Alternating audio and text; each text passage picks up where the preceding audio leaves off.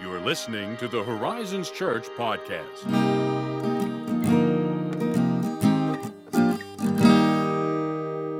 Good morning to you. Good morning to you. How's it going in the neighborhood? Oh, it's going. All right. Sure is. Sure is going.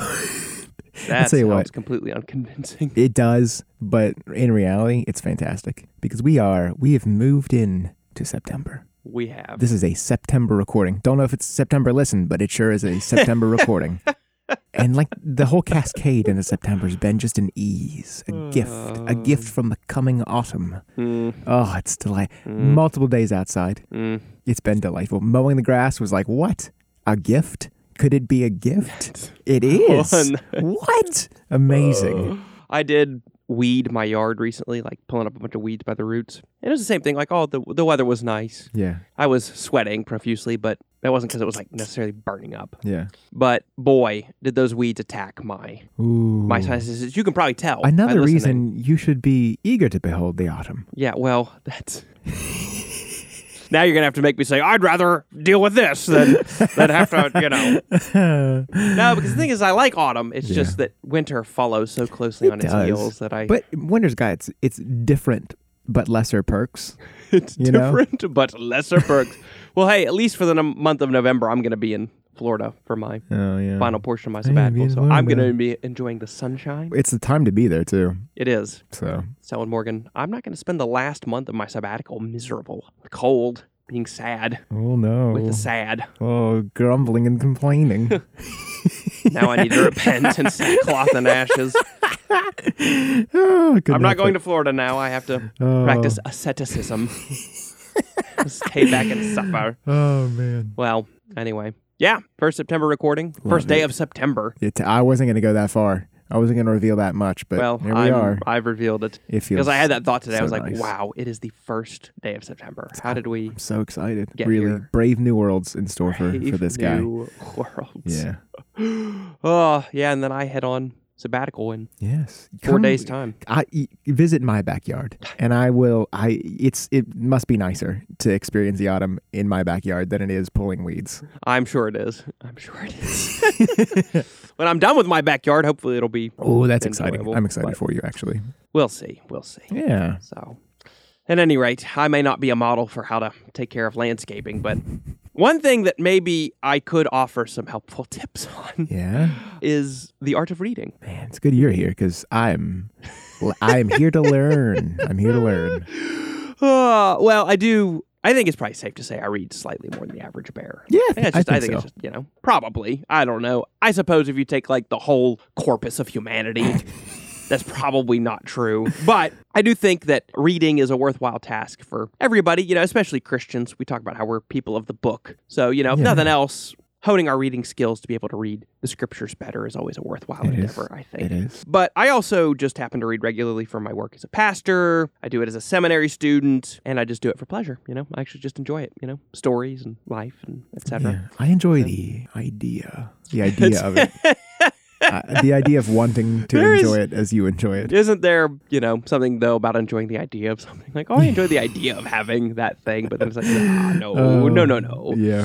But no, so especially over the last couple years, I really wanted to, you know, hone this in. So I've read over hundred books each the past two years. Man. And so I don't say that to put myself on a pedestal because I realize I can tell, like, oh, you just read 100 books over the past two years. I'm just impressed. Every year. But I want to say that to say, you know, I do have some experience with this. So I'm not like just throwing stuff out into the wind here. We talk about this. So yeah, since we are supposed to be people of the book as Christians, thought we could talk about some tips for reading to help us all sharpen our general reading Mm. skills. Fashion me into a bookworm, So Josiah. I'm to- you're going to be a, I was going to like really develop that worm image. And I'm like, I'm ah, glad you didn't. I don't want to do that.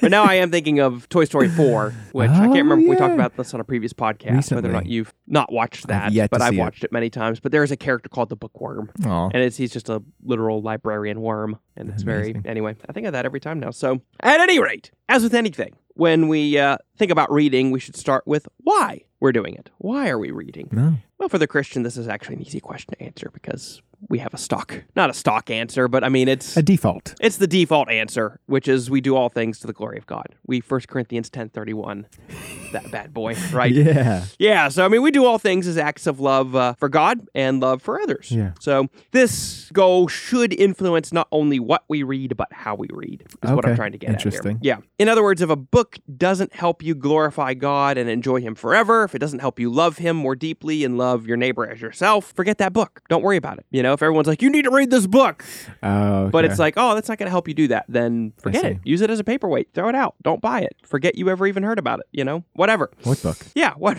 I say what book was time, that? that what book? What book was that? But that said, since we are to do all things to the glory of God, eat, drink, work, play, shop, exercise, rest, talk, gather, you know, everything else that we do under the sun. And because there are books that deal with or talk about or address pretty much all things under the sun, then a great many books will in fact be helpful to us. So, you know, there may be some that you're tempted to overlook right away, but Sure. you know, give it a chance, right? That could be the book on building good habits all the way to the paperback political thriller. So I guess what I'm trying to say is let the goal of glorifying God in all things and loving Him more deeply and loving your neighbor influence what, how, and why you read, Okay. which means that you could filter a lot of books through that. You know what I mean? That's what I'm trying to get at there. Yeah.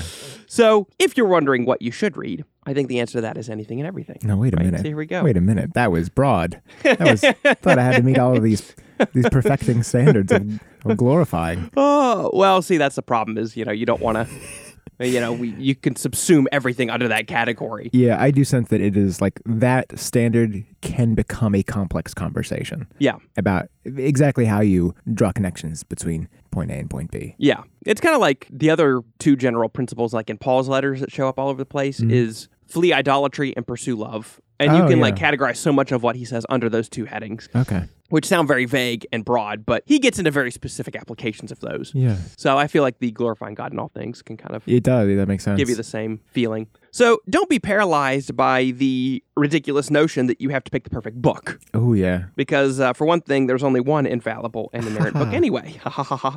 Bible plug. And agonizing over which book to pick up and read next will just waste time that you could have spent reading. I found that's a problem people have. They spend so much time Yeah. agonizing. What am I gonna do? Yeah, they just, it's like, can't no, I mean, just, just, you know, pick one and read. Just start something. Yeah, and, and on top of that, you can't know whether a book will be good or helpful or whatever else have you until you pick it up and get this, start reading it. What? yeah, I can't just look at the book jacket. Oh, you know, might be helpful, but I mean, I rarely, if ever, worry about what to read. Yeah. If I want to read something, I just read it. Yeah. Like I'll go through our library app or the Audible catalog or go on Amazon and be like, just scrolling books, be like, oh, that sounds interesting. Pick that up, read that. Yeah. because worrying about what to read all the time is exhausting and unhelpful. And most times just ends up acting as an excuse for not reading. Because like we said if you get into the book and it doesn't help you glorify god and all you do stop reading it. You, don't you're not obligated to finish a book once you've started. I've i've stopped plenty of books. For so it's sure. like this is just unhelpful or in some place hot garbage That is that is gen- and this is like a bit of a diversion. I'm gonna bring it right back. I promise. i'm ready But a similar principle in investing in TV shows. oh yeah yeah absolutely It's like uh, recently, in fact, there's there was this this Netflix original, whatever that's supposed to mean. Um, I don't mind you, Netflix. I just it's vague. And I was like, okay, we're gonna get into this, and I'm like, oh yeah, I forgot Th- this person can't act. They're not very good, and I am not invested. And I'm gonna free myself of the remaining six hours by quitting. yes Um, it's it's it's life giving actually. That decision. It's like for introverts out there who've made a big commitment to attend something, and you're like, nope. that freedom and just being just being rid of something, you're like, ah, you can Yep. breathe again. But when it comes to like finding new things to read, I know you said something about like catalogs, uh, the Audible categories. Do you have like a go to resource or a pipeline for new material or like recommendations?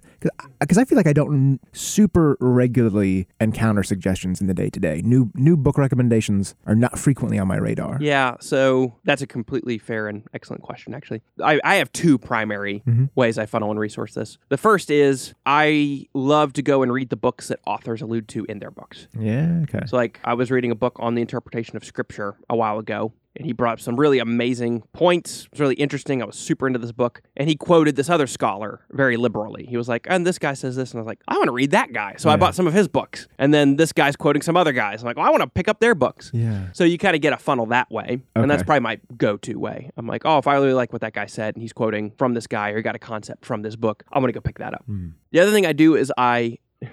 I do read journals, and when I say journals, like you know, you have like medical journals Yeah, that are like for sure. really, you know, peer reviewed, etc.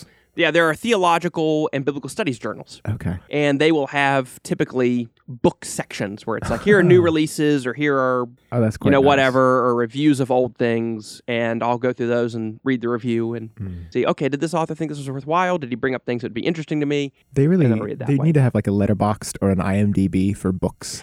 I'm sure something like that exists. Goodreads. Yeah, there we go. So yeah, so that's how I do that. And then of course, when it comes to fiction and stuff like that, I just I know which genres I like. Okay, so that's I, fair. I just pick those up. you Yeah. know? And some of that I just am basically constantly rereading. Like Tolkien and Lewis. I'm basically Yeah. always I'm always in the middle of something that they've written, basically. Oh Because wow. I just enjoy them so much. So yeah, so that's how I do that. Nice. And on that note, I will be the first to admit that my vocation not only requires more reading than most, but it also allows me to read more than most. So Sure. all things considered, though, believe it or not, I really don't spend enormous chunks of my day reading because I know, given what we've said so far, it may make me sound like I'm just always reading. You live in the library. all the time. Yeah, that's. But really, I'm not. I probably spend about an hour first thing in the morning reading my Bible along with a commentary or some other classic Christian text and praying, which is my typical routine. But other than that, on average, I may read about 60 to 90 minutes per day, all things considered. Like, really not a ton of time. I I do I do want. Do you think you read faster than m- many other people? Maybe, Yeah, probably. more than It me. depends.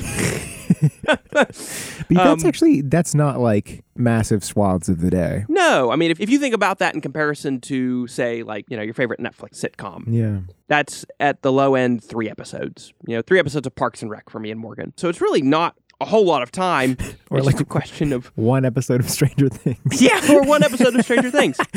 Oh. So it really is just a question of how we're investing the time that we do have. Yeah. Which, again, to be clear, based on, you know, you and I have conversations about TV and movies all the time. So, like, Sure. I obviously don't have a problem with those. Like, Morgan and I enjoy watching video content as much as the next couple. I enjoy watching movies as much as the next guy. You know, I love going to the cinema, Yeah. etc. But um, I think if you look like the proportion of content that exists in the world, most of it is written content, Mhm. which means, you know, if we take like the 80 20 principle as a rule, most people in America are probably spending 80% of their time on a mere 20% of the available content, i.e., video content. So it's like you've got a huge chunk of time going to a much smaller portion of content. And not all that content is necessarily good, just like all books aren't good. Yeah. So all I'm arguing for there is just to consider if regular reading isn't a part of your diet, just like maybe just even just think about like a little more portion of your time. Like even not even having to spend an hour a day, but like here's the wild thing. It's like if you took 10 to 15 minutes a day, you could probably get through 30 to 40 books Are in a year. Mm-hmm. serious? Yeah. That's remarkable. Per day. Yeah. Depending on the size of the books and all that stuff. But like because like right around that. I guess that shouldn't surprise me too much because like the the New Testament plan the church is is moving through right now. Genuinely, it takes like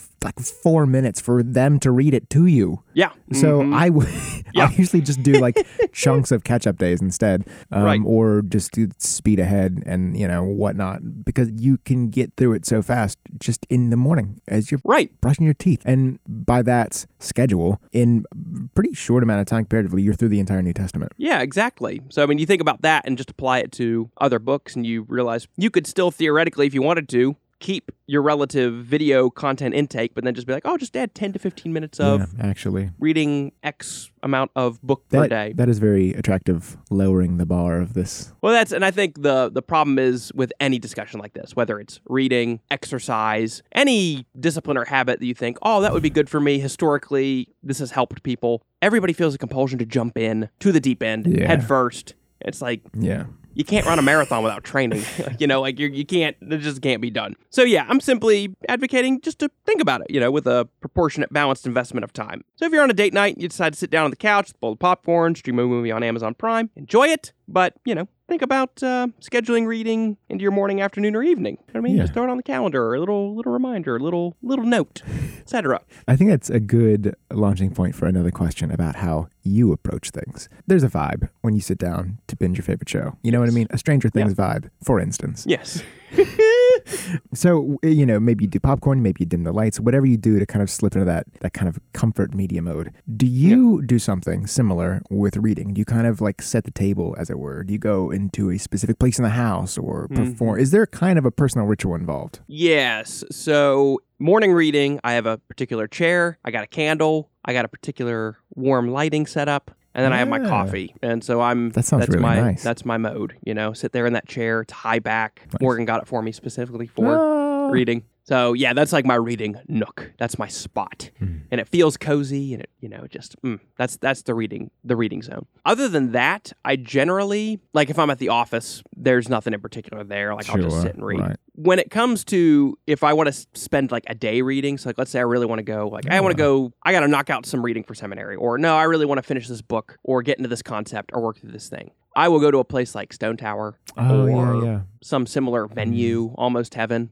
and Gotta say, get something there. Shout out to Stone Tower. yeah, and then I'll Expensive, but worth it. yes, and then I'll sit there and I'll just hammer through stuff with my AirPods in, listening to something, Okay. and uh, that's my vibe. It's pretty straightforward. But to be fair, I think some people can also let that stop them. They're like, oh, if I don't have the perfect, you know, the perfect vibe, I can't read. It's like, you know, you can also fit in a lot of reading. Morgan calls this crack time reading. That's not like amazing. not like I'm on crack reading, but like, you know, if she's got like five minutes where both the girls are sitting and eating and content and she doesn't have anything else to do, it's Yeah. like, oh, I'll pull out my Kindle and I'll just read for five minutes. These little slivers of space. Exactly. So yeah, there's a trick with that because it's really easy these days to read anywhere at any time. You know, I don't think it's ever been easier because you don't even have to carry a physical book Yeah. anymore. You got Kindles, like the Paperwhite was what I have. It's it's so simple. You can fit it in your back pocket. Did you say paper white? Paperwhite. Yep, Interesting. Kindle Paperwhite. Okay.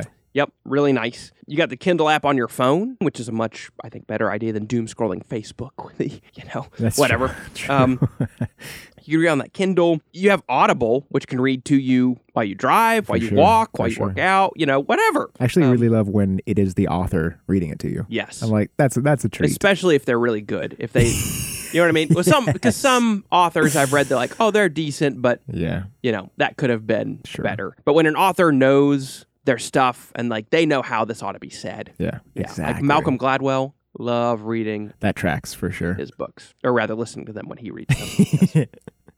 So yeah, and of course, here's the thing: at the end of the day, the big, big tip on the reading bit is that the point of reading is to understand the author. like the point is not just to say, "Oh, I glazed and glossed over the words, and now I can say I read this book." Like yeah. Right. you read to understand. And that means, like everything else in life, it takes practice to get good at reading. Uh, You know, I think most people assume since they can read, they can read well. And, you know, unfortunately, that's just not true.